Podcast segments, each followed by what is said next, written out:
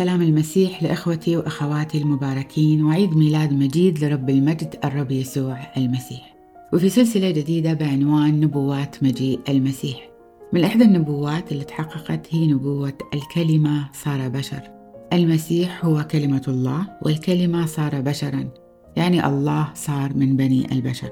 وتحققت هذه النبوة في ظهور ملاك الرب لمريم العذراء. في إنجيل لوقا الفصل الأول آية 31 الآية تقول وها أنت ستحبلين وتلدين ابنا وتسمينه يسوع.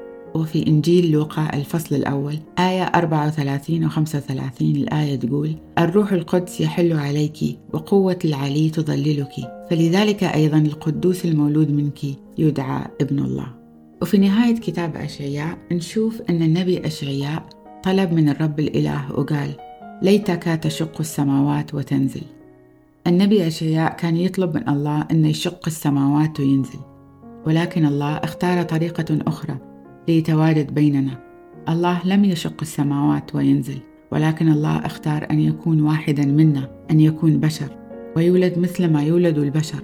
مثل أي شخص ولد على هذه الأرض وخرج من رحم أمة. الله اختار أن يكون مثلنا تماما أن يكون طفل يولد ويكبر وينمو بيننا. يا له من إله عظيم يا له من إله متواضع ليترك مجده ويختار أن يكون واحد منا. وفي إنجيل يوحنا الفصل الأول آية 14 الآية تقول والكلمة صار بشرا وخيم بيننا ونحن رأينا مجده مجد ابن وحيد عند الآب وهو ممتلئ بالنعمة والحق. الفرق بين المسيح والبشر أنه كان كامل كمال مطلق بلا خطيئة وبلا عيب. لأنه هو شاء أن يفدينا من خطايانا ويكون هو حمل الفداء ليدفع ثمن خطايانا. ولكي نولد ولادة جديدة وننعم بحياة القداسة والفرح والسلام. في حماية ربنا ومخلصنا يسوع المسيح. صلاتي إليك اليوم عزيزي المستمع وعزيزتي المستمعة أنك تشوف مجد المسيح وتقبل كفارة الرب يسوع لذنوبك وتعرف إله المجد الممتلئ بالنعمة والحق.